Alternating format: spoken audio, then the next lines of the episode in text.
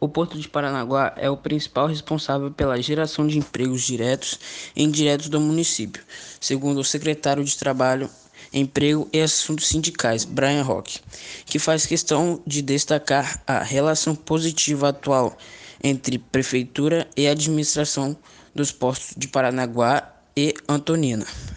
o APPA.